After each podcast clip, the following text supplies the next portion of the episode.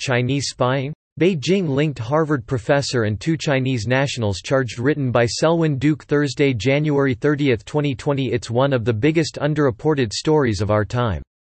While our nation is distracted with a Senate impeachment trial, our main geo-political rival is busy not just harvesting organs on its own shores but harvesting American technology and national secrets on ours.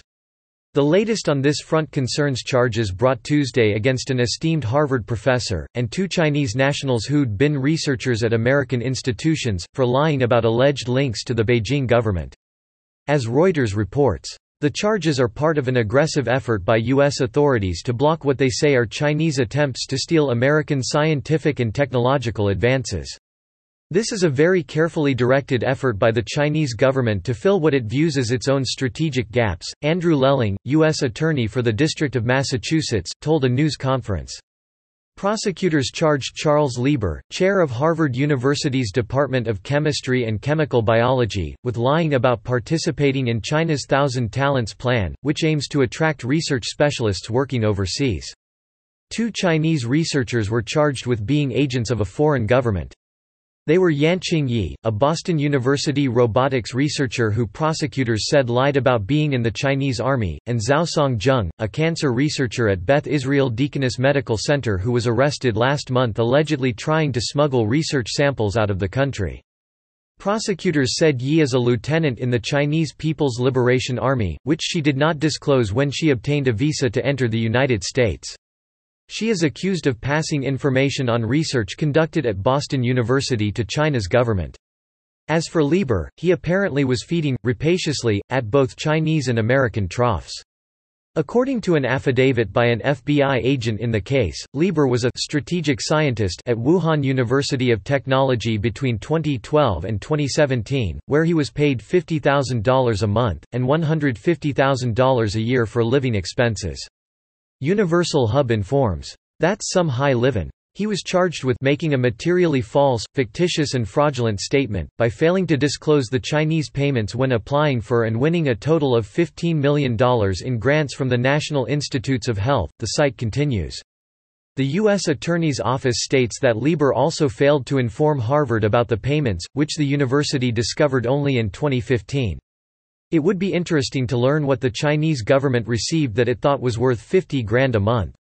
Unfortunately, Yanqing Yi, 29, will escape justice. She was not arrested Tuesday because Customs and Border Protection agents let her fly back to China last April, even after questioning her at Logan Airport, Universal Hub also reports. She was indicted on one count each of visa fraud, making false statements, acting as an agent of a foreign government and conspiracy for her time in Boston, which started in 2017. Yi is, a member of the Chinese Communist Party who was busy spying when not doing classwork in the physics, chemistry and biomedical engineering department at Boston University, the U.S. Attorney's Office alleges.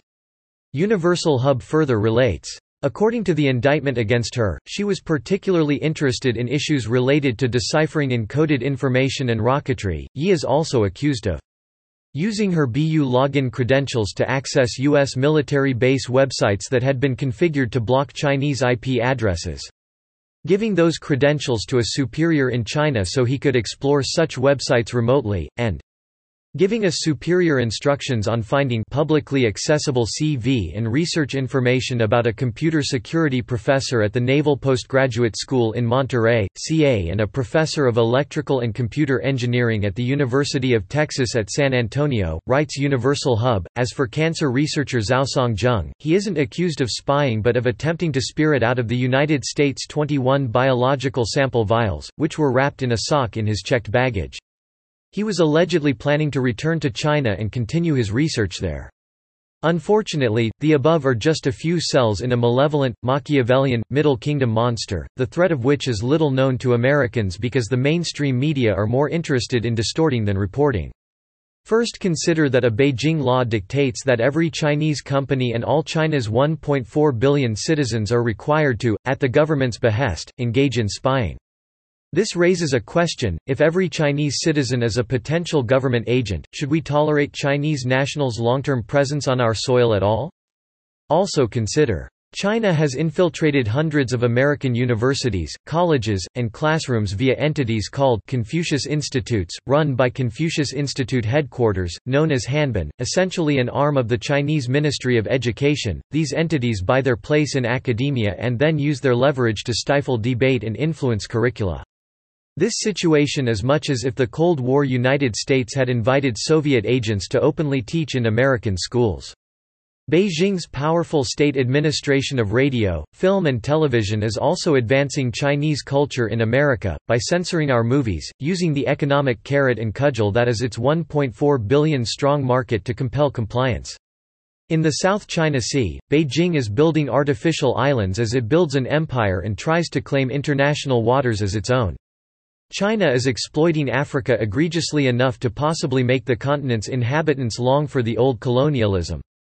There was a report that a Beijing general, Cai Haotian, proposed in a 2005 speech that genome-specific biological weapons could possibly be used to eradicate non-Chinese in the United States and make way for Chinese colonization. China is unique among geopolitical threats.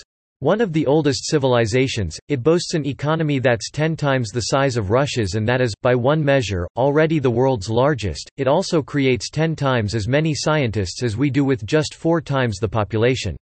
More significantly and little understood by most Westerners, the Beijing government believes it oversees a superior culture and race and may be ego-bruised losing face is a serious matter in China over past Western domination. It thus apparently also believes that its civilization has a right and a reason to dominate the world. Napoleon Bonaparte once warned, China is a sleeping giant. Let her sleep, for when she wakes she will move the world.